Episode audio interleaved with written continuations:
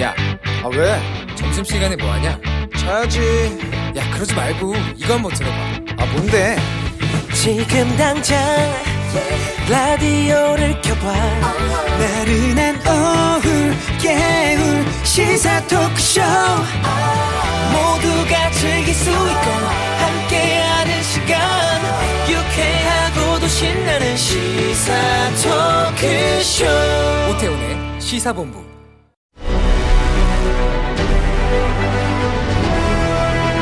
김철민의 본부 뉴스.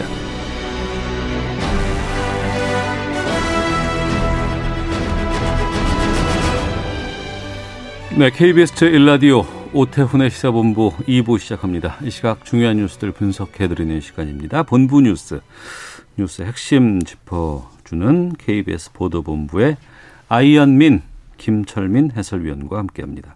어서 오십시오. 네, 안녕하세요. 김철민입니다. 네. 어, 코로나19 상황 좀 정리해 예, 주시죠. 뭐 확산세가 뭐 꺾일 기세가 전혀 없습니다. 오늘도 음. 신규 확진자가 880명, 거의 900명 가까이 나왔는데요. 어제 이제 700명대 초반까지 떨어져 좀 줄어든나 이렇게 생각을 했었는데 네. 이게 이제 검사 결, 진단 검사가 줄어든 탓으로 이제 떨어졌던 거고 음. 검사 건수가 평일 수준으로 회복이 되니까 다시 900명 가까이 지금 늘어난 거죠. 그래서 네. 일상적인 공간에서 뭐 확산은 계속되고 있고요. 지금 종교시설 요양원에서 새로 집단 감염이 이제 발생하고 있어서요. 그러니까 이곳이 많, 종교시설, 어디 어디 교회, 어디 예, 어디 요양병원, 요양원. 요양원 이런 데가 엄청 많더라고요. 예, 뭐 전북에서도 지금 요양 한 요양원에서 60명 집단 감염이 그러니까 한 곳에서 나오면 또 수십 명이 나오고. 예, 예, 그렇죠. 그래서 지금 이제 정은경 그 중대본 본부장이 오늘 브리핑을 했는데 네. 지금 본격적인 대유행 단계에 진입을 했다. 음. 매우 엄중한 상황이다 이렇게 규정을 했고요. 지금 확산세 못 잡으면 하루에 1,200명 이상 나올 수 있다. 이렇게 지금 그러면 정부 차원에서는 이제 3단계를 격상하는 방안까지 열어놓고 지금 어. 여러 가지 검, 어, 대책을 검토를 하고 있고요. 지금 수도권에 150군데 선별 임시 선별 진료소에서 선제적 검사를 하고 있는데요. 예. 그래서 이제 숨겨진 환자, 숨은 감염자 찾으려고 지금 노력을 하고 있고 여기서 가시적 효과가 안 나오면 아마 3단계 격상 문제를 아마 심각하게 음. 그 검토를 하고 있는 이런 상황입니다. 그러니까 지금 상황인 경우는 어디에서 어떻게 걸려도 그렇죠. 이상하지 않은 상황인 거예요. 예, 그렇기. 때문에 예. 많은 사람들이 선별 검사소를 찾아서 혹시 모를 확진자를 계속 찾아야 되는 게 중요한 그렇죠. 것 같고. 예, 예. 무증상 감염 자들을 계속 찾아내야 되죠. 그럼 검사 수가 많아지면 괜찮겠네요. 오히려 더 그것이. 예. 그래서 어. 지금 검사 수가 어제는 4만 건이 넘었습니다. 아, 그래서 그래요? 예, 예. 평상시에 보통 한 2만 건 정도 하는데 네. 지금 이제 수도권에 임시 선별 진료소 추가적으로 설치를 해서 이제 음. 선제적으로 검사를 하면서 어제 하루 4만 4천 건 검사를 했고 네. 예, 그래서 확진자가 900명 가까이 나온 것이죠. 그러면 많이 검사를 해서 그러니까 확진자 수가 많이 나오더라도 예. 많이 찾아내서 이게 추세가 꺾일 때 그렇죠. 이때까지는 가야 되지 않겠나 그렇죠. 싶네요. 예, 예. 알겠습니다. 자 그리고 어제 그 선거인단 투표 미국에서 있었습니다. 네, 현재 시간으로 어제고요. 이제 네. 우리는 오늘 새벽인데 그조 바이든 당선인이 선거인단 투표에서도 과반수 이상을 확보를 했습니다. 그래서 어. 과반수가 270석인데 예.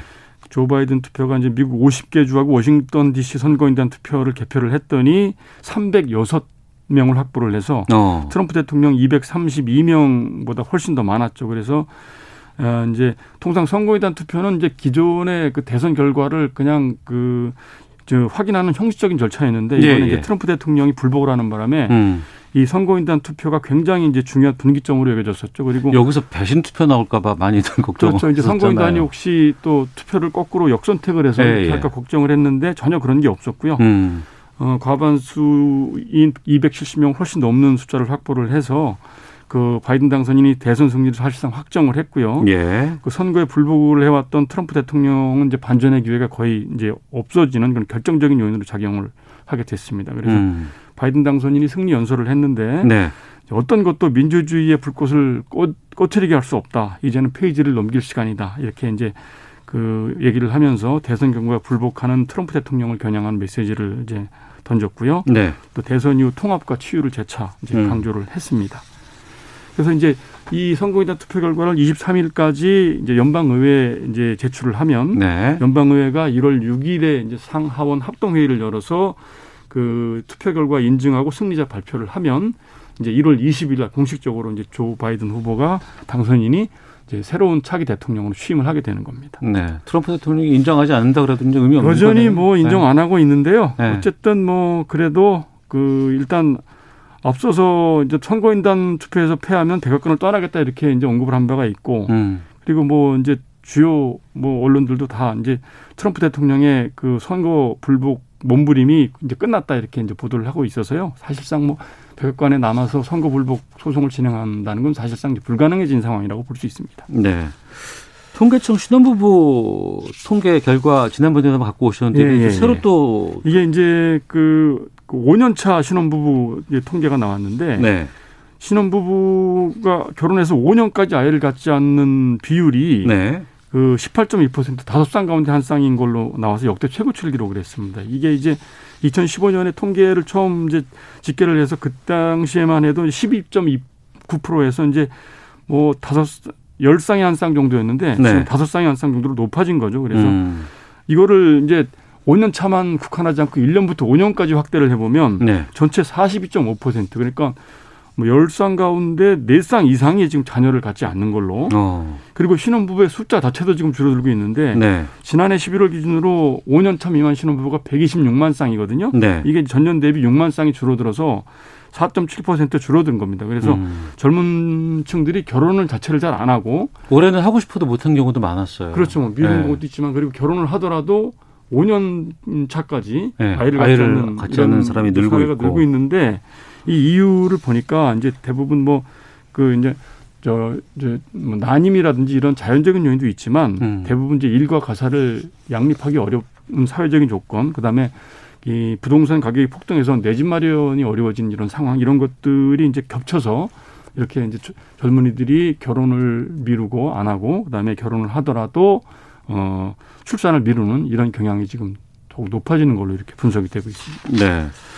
출소한 조두순 법원이 네. 특별 준수상 인용했는데 어, 밤에 밖에 못 나가고 예, 예. 술도 못 먹는다면서요. 이제 그 조두순이 10일 날 출소를 했는데 출소할 당시 검찰이 네. 출소하기 전에 이제 그 전자장치 부착법에 따라서 특별 준수사항을 법원에 청구를 했거든요. 예. 이 청구 사항을 오늘 수원지법 암산지원이 인용을 한 겁니다. 그래서 네. 조두순은 앞으로 이제 다섯 가지 특별 준수사항을 지켜야 되는데 이 준수사항이 뭐냐면 밤에 밤 9시 이후에 외출 금지. 음. 9시부터 저 다음 날 6시까지 외출 금지. 그다음에 과도한 음주 금지. 그래서 혈중 알코올 농도가 0.03 이상이 되도록 그 음주 아, 그 음주를 금지했습니다. 원래는 검찰에서는 전면적으로 음주 금지를 요청을 했는데 네. 이건 좀 과도하다 이렇게 보고 혈중 알코올 농도 0.03까지 이제 규제를 했고요. 그다음에 음. 교육시설 출입 금지. 교육시설이라고 하면 초중학교, 어린이집, 보육원, 유치원뿐만 아니라 네. 어린이공원, 놀이터까지 다 포함을 해서 음. 일체 출입을 금지하도록 했고요. 네. 피해자 200m 내 접근 금지. 그다음에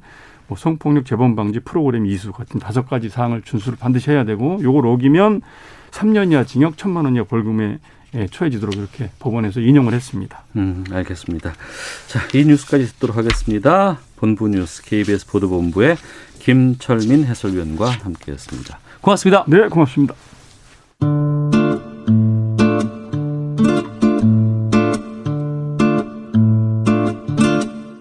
오태훈의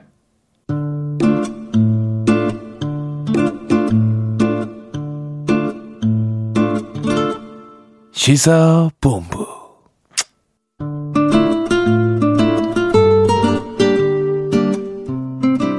네, 시사본부 듣고 계신 지금 시각 1시 9분 지나고 있습니다.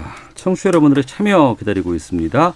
샵 9730으로 의견 보내주시면 되고요. 짧은 문자 50원, 긴 문자 100원, 어플리케이션 콩은 무료로 이용하실 수 있습니다. 팟캐스트와 콩, KBS 홈페이지를 통해서 다시 들으실 수 있고 유튜브에서 일라디오 아니면 시사본부 이렇게 검색하시면 영상으로도 확인하실 수 있습니다. 매주 화요일에는 정치화투가 있습니다. 오늘도 변함없이 두 분과 함께하겠습니다.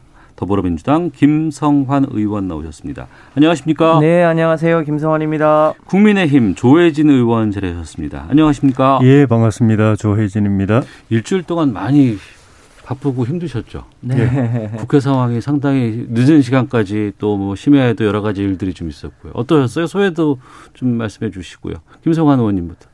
네, 아무래도 이번 정기국회하고 임시국회 아, 기간 동안에 굉장히 많은 변화가 있었죠. 네. 특히 20대 국회 때부터 쭉 이제 쌓여왔던 여러 가지 이 경제 관련한 입법들 또 국가 권력 개혁과 관련한 입법들 지방자치 관련한 입법들 뭐 노동 관련한 입법들 이게 다 당시에는 처리를 못했었는데 네. 이번 정기국회 때 여야 간 합의 처리를 했으면 좋았겠습니다만 일부는 이제 합의 처리를 했고 음. 또 그렇지 못할 거는 어, 마지막에 어, 이제 처리를 하게 됐는데 어, 역사가 이제 또 그런 새로운 어, 법규화 하에- 하에서 우리 국민들의 민생이 좀 더 편안해지고 그렇게 됐으면 좋겠다는 바람인데요. 네. 뭐 못내 아쉬운 거는 여야가 합의해서 했었으면 좋았을 텐데 하는 아쉬움이 음. 남습니다만 우리 역사가 특히 이제 공수처법을 비롯한 소위 권력 구조를 개편하는 권력을 감시할 수 있는 새로운 이제 제도를 어, 만들었다는 점에서 네. 큰 변화가 앞으로 있지 않을까 그렇게 음. 생각을 합니다. 큰 변화라고 말씀해 주셨는데 조혜진 의원께서는 어, 저는 마음이 굉장히 착잡합니다. 착잡하시는군요. 예, 개인적으로는 18, 19대 8년간 일하고 20대 4년 쉬고 21대 이제 들어와서 예. 첫 국회를 맡게 됐는데 어, 이번 국회를 통해서 대한민국 입법부가 완벽하게 통법부로 전 전락했다고 느꼈습니다. 통법부? 예, 어. 그 청와대 오다를 그대로 통과시켜주는 네. 통법부. 여당은 여당대로 거수기 노릇하고 음. 야당은 반대 의견이 있지만은 전혀 반영이 안 되는 숫자가 의석이 모자라기 때문에 아무 역할을 할 수 없는 네. 그래서 여당도 역할을 못하고 야당도 역할을 못하고 국회가 어. 존재하지만 청와대의 뜻만 그대로 무사 통과되는 네. 그런 통법으로 전락이 됐다는 점에서 참담함, 자괴감 음. 이런 걸 느끼고 이거는 헌정 질서의 위기고 네. 입법부도 없고 사법부도 이미 코드화됐다는 그런 이제 우려들이 많은데 음. 청와대만 있는 청와대의 의사대로 국회가 어, 마음대로 저 움직여지고 네. 사법부도 독립성을 잃고 그 민주주의 위기다 음.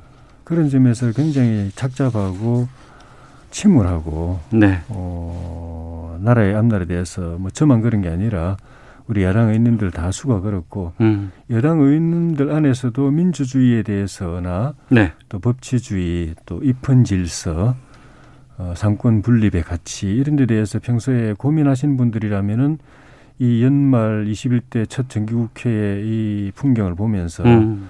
잠이 안 오실 겁니다. 알겠습니다. 예. 제가 한 말씀만 보태고 싶은 게 있는데 잠시 뒤에 이게 구체적으로 다 말씀드릴까 하는데 하- 하세요. 예, 네. 예. 김성환 그. 예. 이제 여당을 야당 입장에서 보시기에는 뭐랄까 이제 청와대 거수기처럼 보이실런지 모르겠지만 네.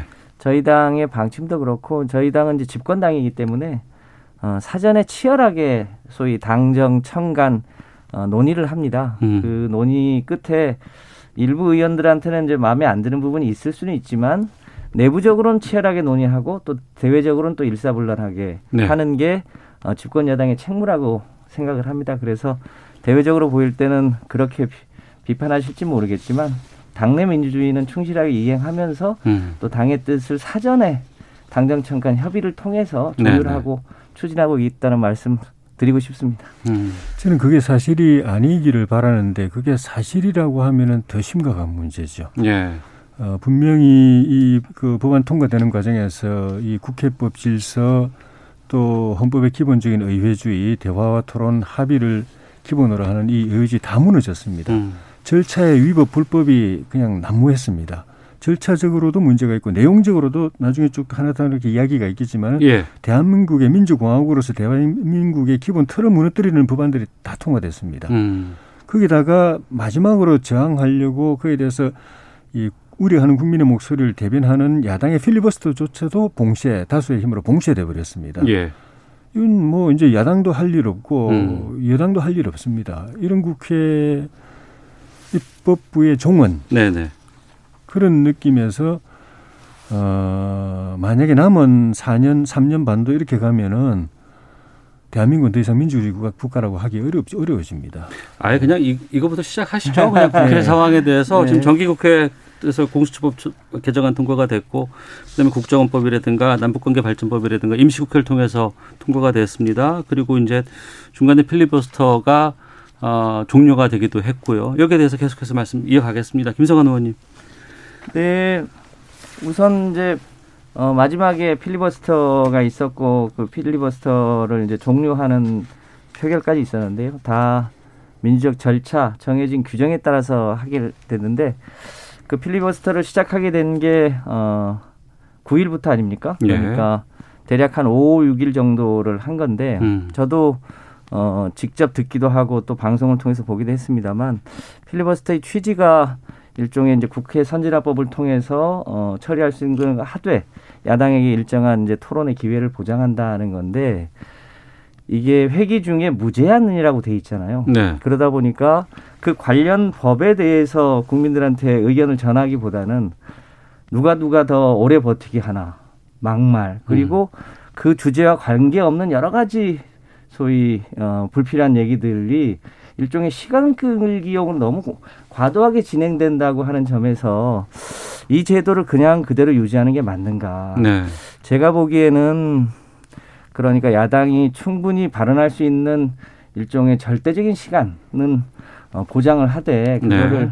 회기가 끝날 때까지 무한정하기보다는 대략 뭐 48시간이라든지 72시간이라든지 일정한 기- 시간을 정해놓고 어, 국민들에게 뭐 야당이 전해야 될 메시지를 정확하게 압축적으로 어, 연속해서 전할 수 있도록 그렇게 제도를 개선해야 될 텐데 네.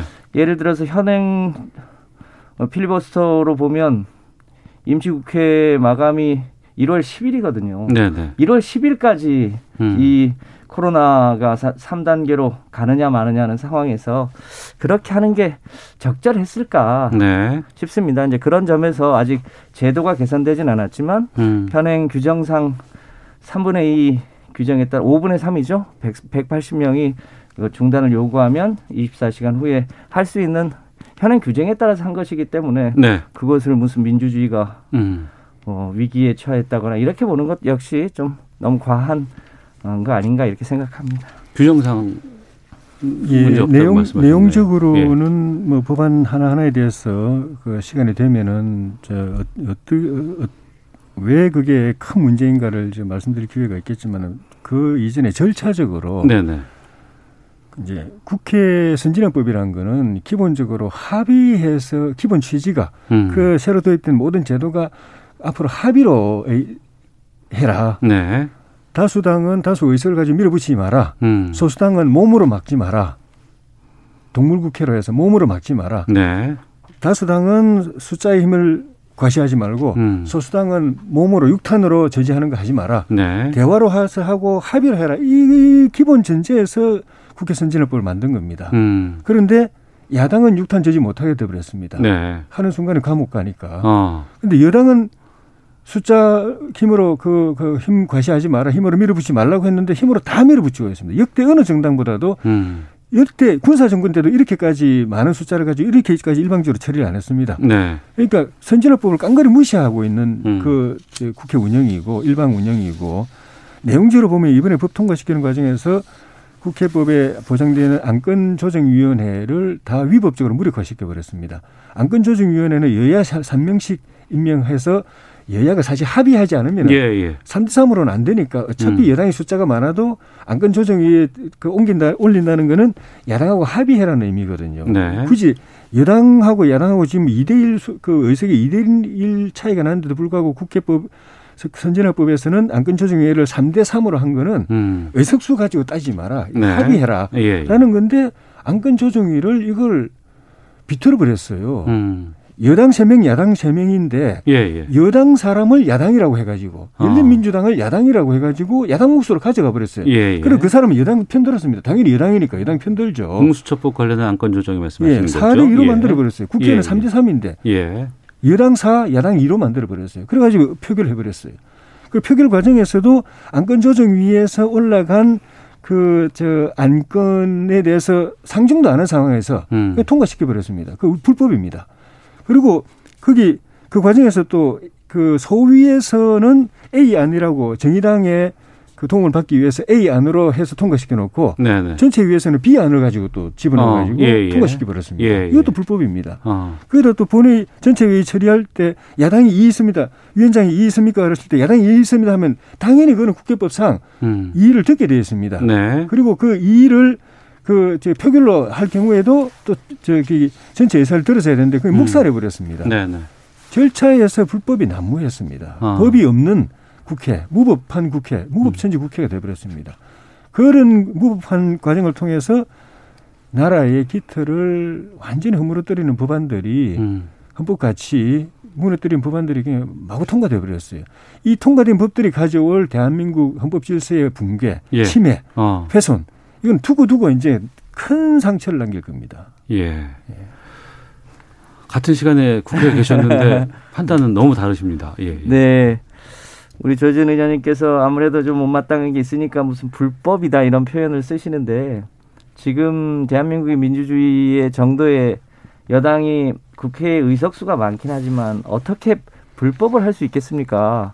불법을 했다면 그거는 법대로 할 수 있도록 해야 되죠. 그 민주주의 일반 규정이나 의회 법에 만약에 저희가 위법하게 행동을 했다고 하면 당연히 그거는 무슨 다시 뭐 원위 차거나 이렇게 해야겠죠. 근데 반대하셨지만 우리가 절차를 위- 위반하거나 그런 사실이 없습니다. 네. 그것에 맞춰 했다는 말씀드리고요.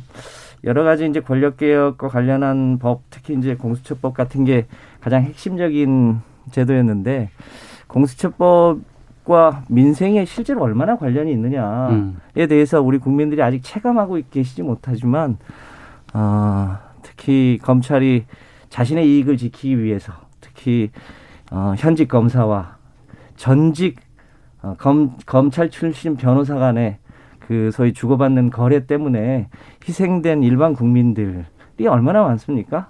라임 옵티머스 건과 관련해서도 일부 야당에서는 그게 뭐 정권과 관련이 있느니 뭐니 합니다만 사실상 전관 변호사와 현직 검찰 간의 어, 주고받기 거래 과정에서 1조 5천억 원의 돈이 결국 국민 주민이 있는 쌈짓 돈이 어디로 갔는지 모르는 거 아닙니까? 그게 어, 윤석열 총장이 수사권이 배제된 그 짧은 기간 동안에 진실의 단면이 드러나고 있는 건데 음. 그동안 계속 감춰져 왔던 거잖아요. 공수처가 만들어지면 그동안 이렇게 특권층의 이익의 거래 과정에서 희생되는 일반 국민들의 여러 가지 정의나 삶이나 어, 재정적 피해나 이런 걸 저는 최소화할 수 있을 거라고 봅니다. 네. 그동안 일부 야당에서 이러한 새로운 변화들을 어, 지키기 위해서 기득권 수호를 위해서 굉장히 노력해 왔던 거 아닙니까? 국정원법 개정도 그렇죠. 그동안 소위 국정원이 대선에 개입하고 어, 소위 이제 남북 간의 남북 간의 이제 대립과 전쟁 때문에 생긴 여러 가지 문제 때문에 일반 국민들을 무- 무고하게 간첩으로 조작하고 또 그런 걸 수사한다는 핑계로 여러 가지 소위 이 불법 사찰을 하고 이런 문제를 해결하기 위해서 국정원법을 개정하는 거 아닙니까? 그런 것도 다 20대 국회에서 내내 반대해 왔던 이런 문제를 이번에 어, 해결했다 이렇게 봐주시면 좋겠습니다. 그럼 개혁 입법이라고 말씀하시는데요. 예. 예, 지금까지 대한민국에는 두 개의 성역이 있었습니다. 예. 그러니까 법이 이 다스려지지 않는 적용되지 않는 또 법이 간여를 자제하는 그래서 묵인하는 음. 법을 법대로 적용 안 하는 두 개의 성역이 있었습니다. 예. 하나가 대통령의 통치 행위, 예. 하나가 입법부의 자율 행위였습니다. 예. 그 헌법 이론에도 나옵니다. 음. 이 대통령의 행위 중에는 부분적으로 실정법상 어 약간 위법의 요소, 불법의 요소가 있더라도 그거는 통치 행위의 범주, 대통령이 정치적 재량권으로 행하는 것이기 때문에 네네. 법의 잣대로 갖다 대면 안 되고 그거는 용인된다라는 거에 있습니다. 네. 그 저기 과거 권위주의 정치 체제에서 있었던 건데 다른 나라 선진국에서는 통치행위 개념이 없어진 지 오래됐는데 우리나라에 음. 남아 있다가 그게 없어진 게 박근혜 정부에 대한 적폐 수사 때 네네. 없어졌습니다. 어. 문 정부 들어 문재인 정부 들어서서 박근혜 이명박 정부의 에, 그 그 대통령의 행위들에 대해서 예. 수사하면서 음. 통치 행위 개념을 다 이제 지워버렸습니다. 대통령의 행위라도 실정법 그대로 갖다 대야 된다. 조금이라도 위법 불법이 있으면은 법의 잣대대로 이제 응징해야 된다. 예. 해서 이제 그거 없어졌어요. 앞으로는 문재인 대통령도 똑같을 겁니다. 이제 음. 그 지금 뒤늦게 뭐 월성 원전 폐기한 거 등등 해가지고 여당에서 통치행위 그, 그, 그 개념 드러내는데 통치행위는 문정부 손으로 다 지워버렸습니다. 예. 없어졌어요 이미. 음. 대통령도 퇴임하고 나면 엄정한 법적인 잣대로 크든 작든 위법 행위 있으면 다 법적 단죄를 받게 되어 있습니다. 그런데 아직까지 남아 있었던 게 하나 있습니다. 국회의 입법부의 자율 행위. 네. 입법부 안에서 법이 통과되는 과정에서 부분적으로 절차 위반, 국회법 위반이 있더라도 음. 통과됐으면 그 통, 그건 이제 무효화 시킬 수 없다. 그래서 네. 사법부도 이 사건 자체를 안 맡았습니다. 음. 고소고발을 당해도 그건 입법부가 그 안에서 예야가 퉁탕거리고 뭐 싸우고 찌- 찌고 뽑고 하든 간에 그 결과적으로 법이 이렇게 땅땅땅 통과됐고 정부가 공표를 하면 그거는 입법 사법부에서 뒤집지 못한다. 네. 라는 게 있었습니다. 그런데 이제는 민주 질서가 다시 회복되면 음. 그 성역도 이제는 없어질 거라고 봅니다. 어. 그래서 이번에 이런 말도 안 되는 법들이 무작 그 무더기로 통과되는 과정에서 네. 그런 그 국회법 절차를 어겼던 분들에 음. 대해서는 저는 법의 단죄가 반드시 있을 거라고 봅니다. 즉 네. 통치 행위를 그 다스린 그 법 그 저 조항도 직무 저기 직권 남용이었는데 음. 국회의원들이 법을 심사하는 과정에서 통과시키는 과정에서 국회법을 어긴 네네. 절차를 어긴 부분도 어. 저는 지금 직권 남용으로 반드시 단죄될 걸로 봅니다. 그러니까 지금 2020년에 21대 국회에서 했던 것들이 후에라도 단죄됩니다. 분명히 단죄가 될 것이다. 대통령의 통치행위 없어졌고 어. 국회의 자율행위 없어질 겁니다. 네네. 지금은 그분들이 그 자율행위 보호막 안에서 알겠습니다. 통과만 되면 뭐 그 뒤에 다 이게 다 합리가 된다고 믿고 과거에 그래 왔으니까 그렇게 음. 했, 그런 무법한 짓을 저질렀는데 네. 그분 한 분 한 분들 명심하셔야 될 겁니다. 음. 법적인 단죄 반드시 있습니다. 예, 알겠습니다. 아유, 지금 이거 갖고 얘기를 많이 드릴 수는 없는 것 같은데 그럼에도 좀 하나씩 좀 풀어가 보도록 하겠습니다. 오늘 좀 두 분께 말씀을 좀 드릴 게 많은데 바로 그 조혜진 의원께 좀 여쭤볼게요. 오늘 예. 공교롭게도 김종인 오늘 비상대책위원장께서 대국민 사과문을 발표를 예. 하셨습니다. 예. 사죄 반성만 10여 차례 연합뉴스에서는 제목을 뽑았는데 예. 지금 여기에 대해서 지금 그동안 뭐 한다 연기한다 이런 것이 있다가 이제 오늘 이제 전격적으로 하셨어요. 예. 당내 상황은 어떻습니까 여기에 대해서? 음, 기본적으로는 수용하는 분위기죠. 예, 그러니까 뭐 원론적으로 보면 우리가 집권해 오면서 예, 잘한 거 많았지만 잘못한 것도 또 아니 있지 않았겠습니까? 음, 그에 대해서는 기회 있을 때마다 반성하고 또 사과할 건 또 사과하고 네, 특히 국민들이 그에 대해서 아직도 마음이 풀리지 않았다고 생각한다면은 다시 또 같은 사건이라도 음, 같은 사과라도 네. 또 같은 반성이라도 또 반복할 수도 있죠. 어, 그런데 당내에서는 뭐 알려진 것처럼 이견들이 좀 있었습니다. 예, 있었는데 어쨌든 어, 그런 이견들까지 녹여가지고 어. 김종인 비대위원장께서 이 사과가 당내 분열이나 갈등으로 음, 비화되지 않도록 배려하면서 네, 어, 국민들께 호소하고 싶은 메시지를 정리해서 음, 하셨기 때문에 에, 이견이 있었거나 현재도 있는 분들이 이제 계실 걸로 보는데 네, 큰 틀에서 음, 어, 위원장이 당을 대표해서 했으니까 네, 어, 같은 마음으로 뜻을 모으자는 쪽으로 가지 않을까 싶습니다. 예. 이 사과문에 대해서는 김성환 의원께서는 어떻게 평가하십니까? 네, 저는 사과 전문을 좀 전에 봐서 좀 내용을 깊이 있게 봐야 되겠습니다만, 어, 어 누구든 어, 어느 정당이든 어, 국민들에게 필요한 일이 있으면 사과도 하고 말씀하신 대로 여러 번 뭐 그게 반복될 수도 있다고 보여지는데 네, 다만 어, 이게 진정한 사과이냐, 음, 당사자의 사과이냐, 네, 지금 김종인 대표는 사실상 일종의 임시 대표이자 비, 비상 대책위원장이잖아요. 네, 어, 느낌으로는 예를 들어서 집에 문제가 생겨서 집주인이 사과를 해야 되는데 집주인이 아닌 전세 살고 있는 분이 뭐 전세 사는 게 문제라는 건 아닙니다만 음, 사과를 하는 게 그럼 과연 진정성이 있는 거냐 이런 부분에 대해서는 조금 더 어, 깊이 되짚어 봐야 되는 건 아닌가 싶습니다. 음. 집주인의 진정한 사과가 있어야 되는 건 아닌가 이런 취지의 말씀을 드리고 싶습니다. 음, 알겠습니다. 정치와토 더불어민주당 김성환 의원, 국민의힘 조혜진 의원과 함께 말씀 나누고 있는데요. 어, 지금 코로나 상황도 그렇고 또 국회 내부의 여러 가지 문제들도 좀 있고 또 공수처 관련해서 여론조사들 내용들이 있습니다. 이 내용들은 저희가 헤드라인 뉴스 듣고 기상청 교통정보 확인하고 돌아와서 두 분과 다시 말씀 나누도록 하겠습니다. 정부가 사회적 거리두기에 대한 국민의 참여율이 떨어지는 경향이 분석되고 있다며 거리두기를 3단계로 격상하더라도 효과가 제한적으로 나올 수 있다고 우려했습니다. 홍남기 부총리 겸 기획재정부 장관이 오는 2025년까지 저출산 대응 예산으로 196조 원을 투입하겠다고 밝혔습니다. 윤석열 검찰총장에 대한 징계 여부 등을 결정할 검사 징계위원회 2차 심의가 진행 중인 가운데 모두 6명의 증인이 출석한 것으로 알려졌습니다. 대출 등으로 돈을 끌어다 쓰는 곳이 늘면서 시중 통화량이 가파르게 증가하고 있습니다. 저금리 환경 속에 10월에 상여금 등이 들어오면서 통화량 증가폭을 키운 것으로 보입니다. 내년부터 저소득 구직자에게 1인당 월 50만 원씩 6개월 동안 지급하는 국민 취업 지원제도 구직 촉진 수당의 구체적인 지원 요건이 확정됐습니다. 지금까지 라디오 정보센터 조진주였습니다. 이어서 기상청의 송소진 씨입니다. 미세먼지와 날씨 정보입니다. 깨끗한 공기 덕분에 파란 하늘이 드러나 있는데요. 매우 추워서 파란 하늘이 시리게 느껴집니다. 한낮인데도 전국 대부분 지역의 기온이 영하권인데요. 오늘 낮 기온이 철원 영하 6도, 서울 영하 4도, 대전 영하 1도, 부산 영삼 3도 등에 머물겠고 찬바람이 강하게 불고 있어서 체감 온도는 이보다 더 떨어지겠습니다.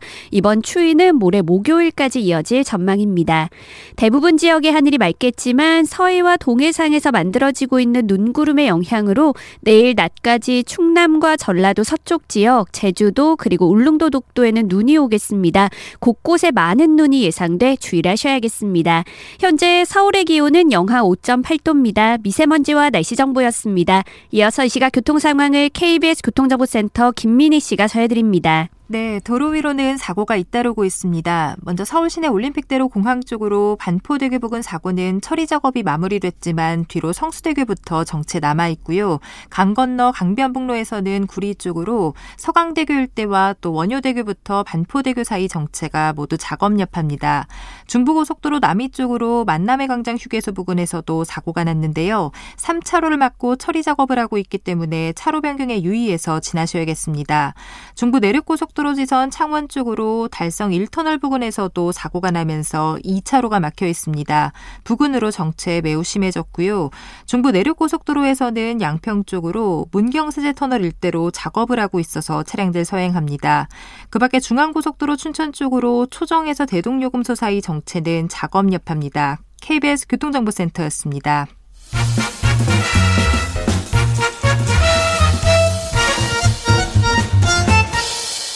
오태훈의 시사 본부. 네, 정치화투 김 더불어민주당의 김성환 의원, 국민의힘 조혜진 의원과 함께 말씀 나누고 있습니다. 두 분께 두 문자를 공히 소개를 해드리도록 하겠습니다. 어, 의견이 좀 다르게 나와서요. 0047님, 국민이 민주당에 과반수 의석을 준 것은 적폐청산하고 악덕을 바로잡으라고 준 것입니다. 야당으로서 아파도 어쩔 수가 없습니다. 야당도 잘하면 다음에 더 많은 의석 보내줄 겁니다라고 하는 분도 계시고, 김종훈님은 법대로 하자는 민주당의 말은 실망입니다. 절차의 취지를 존중해야죠. 민주당이 야당이었던 시절을 기억했으면 좋겠습니다라는 또 입장이 다른 의견도 좀 올라와 있습니다. 아, 정치 상황도 뜨겁습니다만 국민들은 지금 코로나 때문에 너무 좀, 좀 힘듭니다. 3단계 격상 검토 이야기가 계속 나오고 있고 안 가는 게 제일 좋습니다만 또 안 가도록 해야 되겠고 가기 전에 꺾였으면 참 좋겠습니다만 상황은 심각치 않아 보이는데 두 분께서는 어떻게 지금 이 상황 판단하고 계신지 여쭙겠습니다.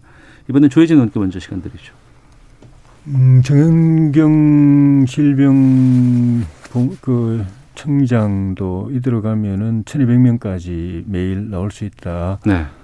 라고 이야기했는데 이게 삼단계 그 성, 그 단계 올리는 기준을 이미 넘었었거든요. 음. 800명 기준이었는데 네.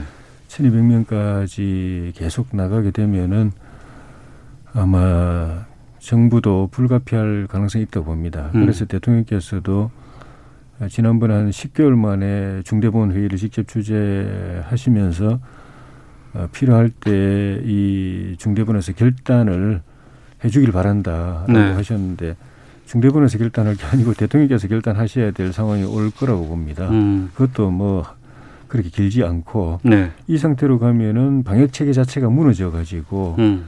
어, 코로나 확진 위중 중증 환자들이 치료 못 받고 죽어가는 상황, 네. 대구 사태 때 초기에 벌어졌던 그 상황이 전국적으로 벌어질 수가 있고, 음. 그리고 코로나 환자뿐만 아니라 일반 환자들까지도 어, 저 질환 치료가 어려워지는 그 방역 붕괴 상황이 올 수가 있기 때문에 네. 어, 3단계 조치가 불가피한 상황으로 지금 가고 있다고 생각이 들고 음. 그런 편에 그런 측면에서 보면은 어, 기왕 우리가 3단계를 해야 될 상황일 것 같았으면은 네, 네. 어, 초기에 그냥 3단계를 해버렸으면 어땠을까 하는 아, 생각도 선제적으로 예, 예, 물론 예. 정부 고민은 이해가 음. 됩니다. 어, 저 최대한 이 방역 조치를 완화시켜 가지고 경제를 살려보려고 하는 노력 그 이해는 되는데 결과로 놓고 보면은 네. 어차피 이렇게 와야 되는데 그 사이에 그 많은 이 과정을 왜 거쳐 왔을까? 음. 국민들도 힘들고 경제는 안 살아나고 그런데 처음부터 딱 그냥 확 불길을 잡아버렸으면은 알겠습니다. 어땠을까 하는 그런 생각이 드는데 어쨌든 3단계로 가도 예. 이게 거의 IMF 수준으로 가는 거기 때문에 음. 국민들 고통이 클 겁니다. 예. 그래서 같이 하는 이 고통을 같이 나누는 노력이 필요한 시기로 점점 가고 있다고 봅니다. 김성원 의원님.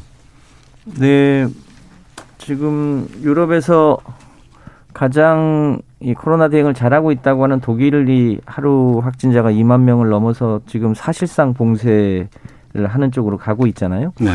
미국도 하루에 사망자 숫자만 3천 명을 넘어서고 있어서 굉장히 음. 위기인데 그렇게 비교하자면 여전히 우리나라가 잘하고 있긴 합니다만 우리 입장에서도 어 최근에 이제 1000명을 넘었다가 어 700명, 800명 이렇게 왔다 갔다 하고 있는데요. 어 굉장히 국민들이 지금 우려가 큰 게 사실이고 네. 어, 이제 그런 차원에서 저희도 일상생활을 해봅니다만 가장 어, 전파가 쉬운 게 어, 일종의 이제 마스크를 벗고 식사를 한다든지 음. 뭐 같이 뭐 차를 마신다든지 이런 과정에서 어, 어, 옮겨가는 게 가장 심각한 문제이기 때문에 결국 국민들이 어, 너나 없이 거리두기를 해야 되는 거고요. 네.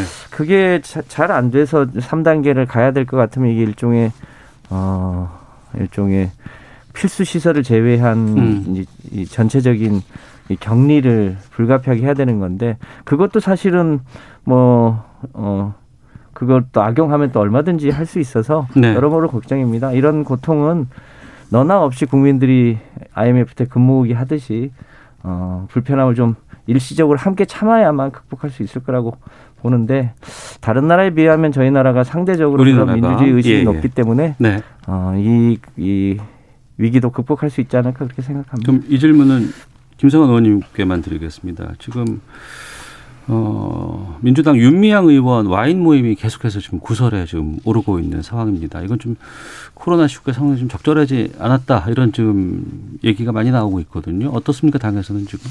네, 뭐 본인도 바로 어, 사리 겹지 못했다고 사과를 했는데 어, 사람들이 뭐- 뭐 식사할 수 있, 있는데 음. 이- 특히 공인으로서 어, 저희 당이긴 합니다만 어, 좀 부적절했다 그렇게 보여집니다. 네. 반문교사로 삼아서 어. 어, 뭐랄까요 그런 일이 생기지 않도록 더 유의하고 그렇게 해야 되지 않을까 싶습니다. 국회에서도 사적인 모임이라든가 지금 만남 같은 거 지금 많이 자제하고 있는 상황이죠. 그렇죠. 의원들끼리도 지금 잘 안 모이는 상황이고 어, 뭐 기자들하고 모임도 다 취소되는 연말에 원래 모임이 많은데 음. 줄줄이 다 취소되거나 음. 아예 약속 자체를 못 잡는 상황이고 네. 의원회관을 방문하는 국회 방문객들도 하루 전에 미리 신고를 하지 않으면 당일날 와서 뭐 의원 누구 만나겠습니다 이렇게 하면 안 되는 조치가 이미 오래된 상황입니다. 네. 알겠습니다. 자, 어, 하나만 더 살펴보고 마치도록 하겠습니다.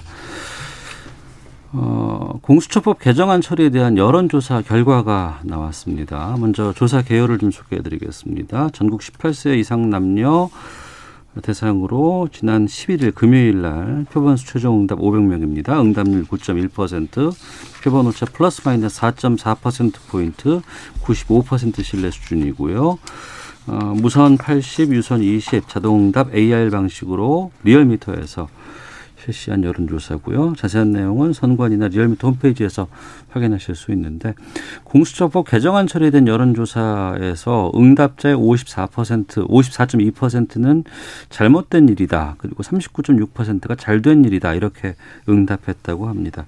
12월 11일 조사한 것인데요. 10일 날 통과됐고 11일 날 조사한 내용인 것 같습니다. 개정안 통과에 대한 이런 국민들의 시선 어떻게 해석해야 할지 아, 여쭤보고 마치도록 해야 될 것 같습니다. 김성환 의원님. 네, 이 국민들에게 어떤 사안이든 간에 여야 합의 처리가 좋으냐, 단독 처리가 좋으냐라고 물어보면 합의 처리하라고 요구들 하십니다. 아마 네. 그런 국민들의 의사가 반영된 거 아닌가 싶은데요. 음. 어, 공수처 하면 아직도 그게 어떤 것인지 잘 모르는 분들도 계십니다. 네. 그 풀네임이 고위공직자 비리수사처 범죄수사처죠. 예. 예. 그 대상자는 7천 명이고 음. 20년 넘게 여야 공의 지도자가 다 요청해 왔고 어, 특히 야당의 그 지도자들도 여러분들이 예, 대선 때 공약으로 하셨던 일이고 네. 그 효과들에 대해서 얘기하시면 대부분 다 공수처의 필요성은 인정하십니다. 음. 다만 음.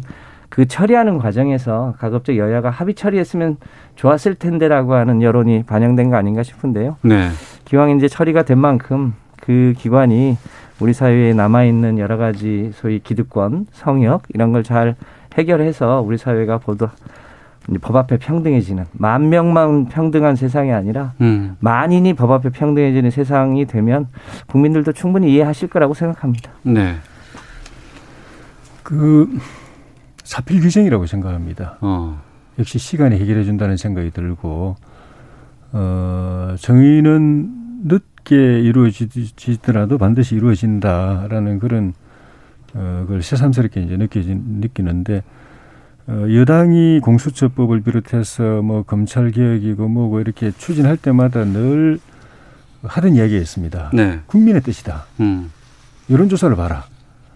근데 그때마다 저희가 이야기했습니다. 그런 식으로 여론조사하면 다 여론조사 잘 나올 수밖에 없다. 다 네. 개혁으로 포장해서 물어보는데 음. 어느 국민이 나는 개혁 실소, 반개혁이 난 좋소 이렇게 답할 사람 누가 있냐.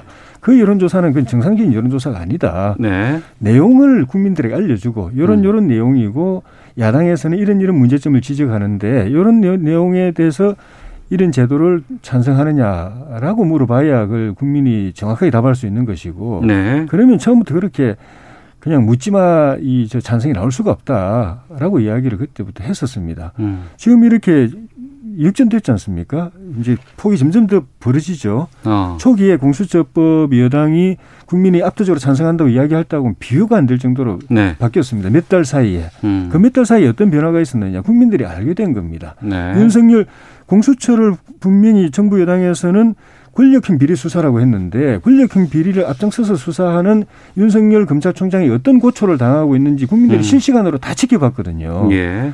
권력형 비리 수사라고 하면 저 사람 그냥 잘하도록 그냥 문 대통령 말씀하신 것처럼 잘하도록 하면 되는데 죽이려고 하는 거 보고서 공수처법도 그러면 그게 아니겠다는 생각을 국민들이 하게 됐고 음. 초반부터 여당 여권에 있는 사람들이 공수처 만들면 제일 먼저 윤석열 수사 대상 1호라고 알겠습니다. 이야기했는데 지금 그렇게 가고 있죠. 음. 거기다 분명히 여당이 공수처는 그 여당, 야당에게 거부권 줬기 때문에 정부 여당 뜻대로 못 한다고 해놓고 거부, 거부권 박탈해 가는 것도 국민들도 실시간으로 보고 있죠. 예, 뭐 알게 될 수밖에 없는 거죠. 예. 그래서 이렇게 바뀌었고 모든 게 음. 지금 저기 여당이 다수 의석을 가지고 좀 전에 뭐 댓글에도 그렇게 나왔지만은 뭐 우리가 의석, 국민이 이렇게 의석을 준 거는 밀어붙이라는 뜻 아니냐라고 이야기해서 그 힘으로 하는데 국민들이 실상을 알고 알겠습니다. 거꾸로 심판할 시간이 그렇게 멀지 않았습니다. 네. 네. 여기까지 하죠. 네. 아, 참 힘드네요. 아, 상황을 정리하기가. 자, 오늘 정치와투 더불어민주당 김성환 의원, 국민의힘 조혜진 의원과 함께 했습니다. 두 분 오늘 말씀 잘 들었습니다. 고맙습니다. 네, 감사합니다. 고맙습니다. 오태훈의 시사본부는 여러분의 소중한 의견을 기다립니다. 짧은 문자 50원, 긴 문자 100원의 정보 이용료가 되는 샵 9730, 우물정 9730번으로 문자 보내주십시오. KBS 라디오 앱 콩은 무료입니다. KBS 라디오 오태훈의 시사본부. 지금 여러분은 대한민국 라디오 유일의 점심 시사 프로그램을 듣고 계십니다. 자동차의 모든 것을 알아보는 시간입니다. 권용주의 차차차 오토타임즈 권용주 편집위원 오늘은 전화로 만나도록 하겠습니다. 나와 계시죠? 네, 나와 있어야죠. 당연히 대한민국 대표 어, 점심 시사 프로그램인데요. 아, 훌륭하십니다. 예. 네, 네. 이 질문을 드리면 권영주 편집위원께서 알, 이 분야를 아실까 싶었는데 바로 어제 답 주겠다고 하셔서 바로 좀 질문 드리도록 하겠습니다. 네. 미국의 로봇 개, 로봇 늑대 뭐 이렇게 해야 되나요? 그 네 발 달린 사족 보행 로봇 만드는 보스턴 다이내믹스라는 회사가 있어요. 잘 알고 있습니다. 저도. 예. 여기 유튜브에서도 이거 신기해서 막 사람들이 보고했던 건데 이그 네. 회사를 현대차가 인수한다고요? 네, 인수하기로 결정을 했죠. 어. 원래 그 보스턴 다이내믹스라는 사족 보행 만드는 로봇 회사는 네. 미국 저 국방과학성 있죠. 다르파라고 하는 네, 네. 이제 그쪽에 이제 국방용으로 개발을 하고 있다가 어. 어, 워낙 잘 만들어서 예. 어, 일본의 그 어, 소프트뱅크가 투자를 했었습니다. 네. 그거를 이제 이 지분 일부를 현대차가 사오는 계약인데 네. 어, 결정을 했어요. 음. 지분 80%를 가져오기로 결정을 했습니다. 네. 근데 뭐 지금 이걸 가지고 어, 질문하시는 우리 오태훈 MC도 궁금한 게 예. 이거 왜 했지? 그러니까요. 자동차 회사가 또 이 로봇이 그냥 산업용 로봇으로 보기에는 좀 애매해 보이고 좀 특별하게 보이거든요, 이게. 이왜 이 로봇을 만든 회사를 인수하냐는 거죠. 우리가 보통 생각하는 로봇은 예. 아마 사람 닮은 휴머노이드 로봇을 많이 떠올리실 겁니다. 로버트 태권브이 이런 거. 그렇죠. 예. 예. 어, 처음도 많이 봤죠. 예. 마징가 제트 뭐 이런 거 나오고. 어. 그런데 예. 지금 자동차 회사에서 로봇 개념은 전체 공장의 자동화율을 생각하면 됩니다. 자동화. 자동화율에서 로봇 팔이 계속 왔다 갔다 하면서 부품을 부착하고 떼고 하지 않습니까? 용접도 로봇이 하더라고요, 보니까. 그렇죠. 예, 그 예. 자동화율을 높여서 생산성을 높이는 쪽에 치중한다라는 얘기고요. 예. 이걸 위해서는 로봇 회사가 필요합니다. 어. 근데 이제 그 떠올리는 휴머노이드 로봇, 사족 보행 로봇 이런 개념이지만 네. 정확하게는 알고리즘 소프트웨어 전문 회사인 거죠. 아, 이 보스턴 다이내믹스가 그렇죠. 아. 그 형태만 사족 보행을 만들어 놓은 거고, 예. 어 다리 두 개 그냥 앞다리 두 개 세우면 사람 모양 되는 거 아니에요? 예, 예. 그러니까 이럴 때는 저렇게 해라, 저럴 때는 이렇게 하라는 정교한 알고리즘을 짜는 곳이고, 예. 이걸 그냥 로봇이라는 도구를 통해서 움직이게 하는 거죠. 어. 그러니까 공장의 로봇팔과 다를 바가 없다는 겁니다. 그러면 현대차 그룹의 이번 그 로봇 전문 업체 인수는 그 로봇 회사에서 갖고 있는 독보적인 알고리즘, 정교한 알고리즘을 활용하기 위함이다. 이렇게 이해를 해도 될까요, 그러면? 팔이 매우 정교하게 움직이도록 하고 예. 발도 정교하게 움직이면서 활동에 제어가 되면 네. 활용할 곳은 무궁무진합니다. 음. 제가 좀 흥미로운 얘기 하나 해드리면 예. 제가 일본의 도요타 그 본사 공장에 간 적이 있었는데 네. 어, 거기 입구에 가면 바이올린 연주하는 로봇이 있어요.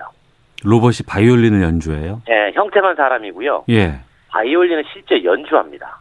어, 그 운지법이라든가 이런 것들이 다 좀 섬세하고 특이할 것 같은데. 예, 누군가 방문을 하면 예. 그 방문자의 성향을 알잖아요. 뭐 누군가 손님이 방문하면 어떤 손님이 온다는 걸 회사가 알지 않습니까? 예. 그럼 그에 맞는 클래식 음악을 입력해 두면 음.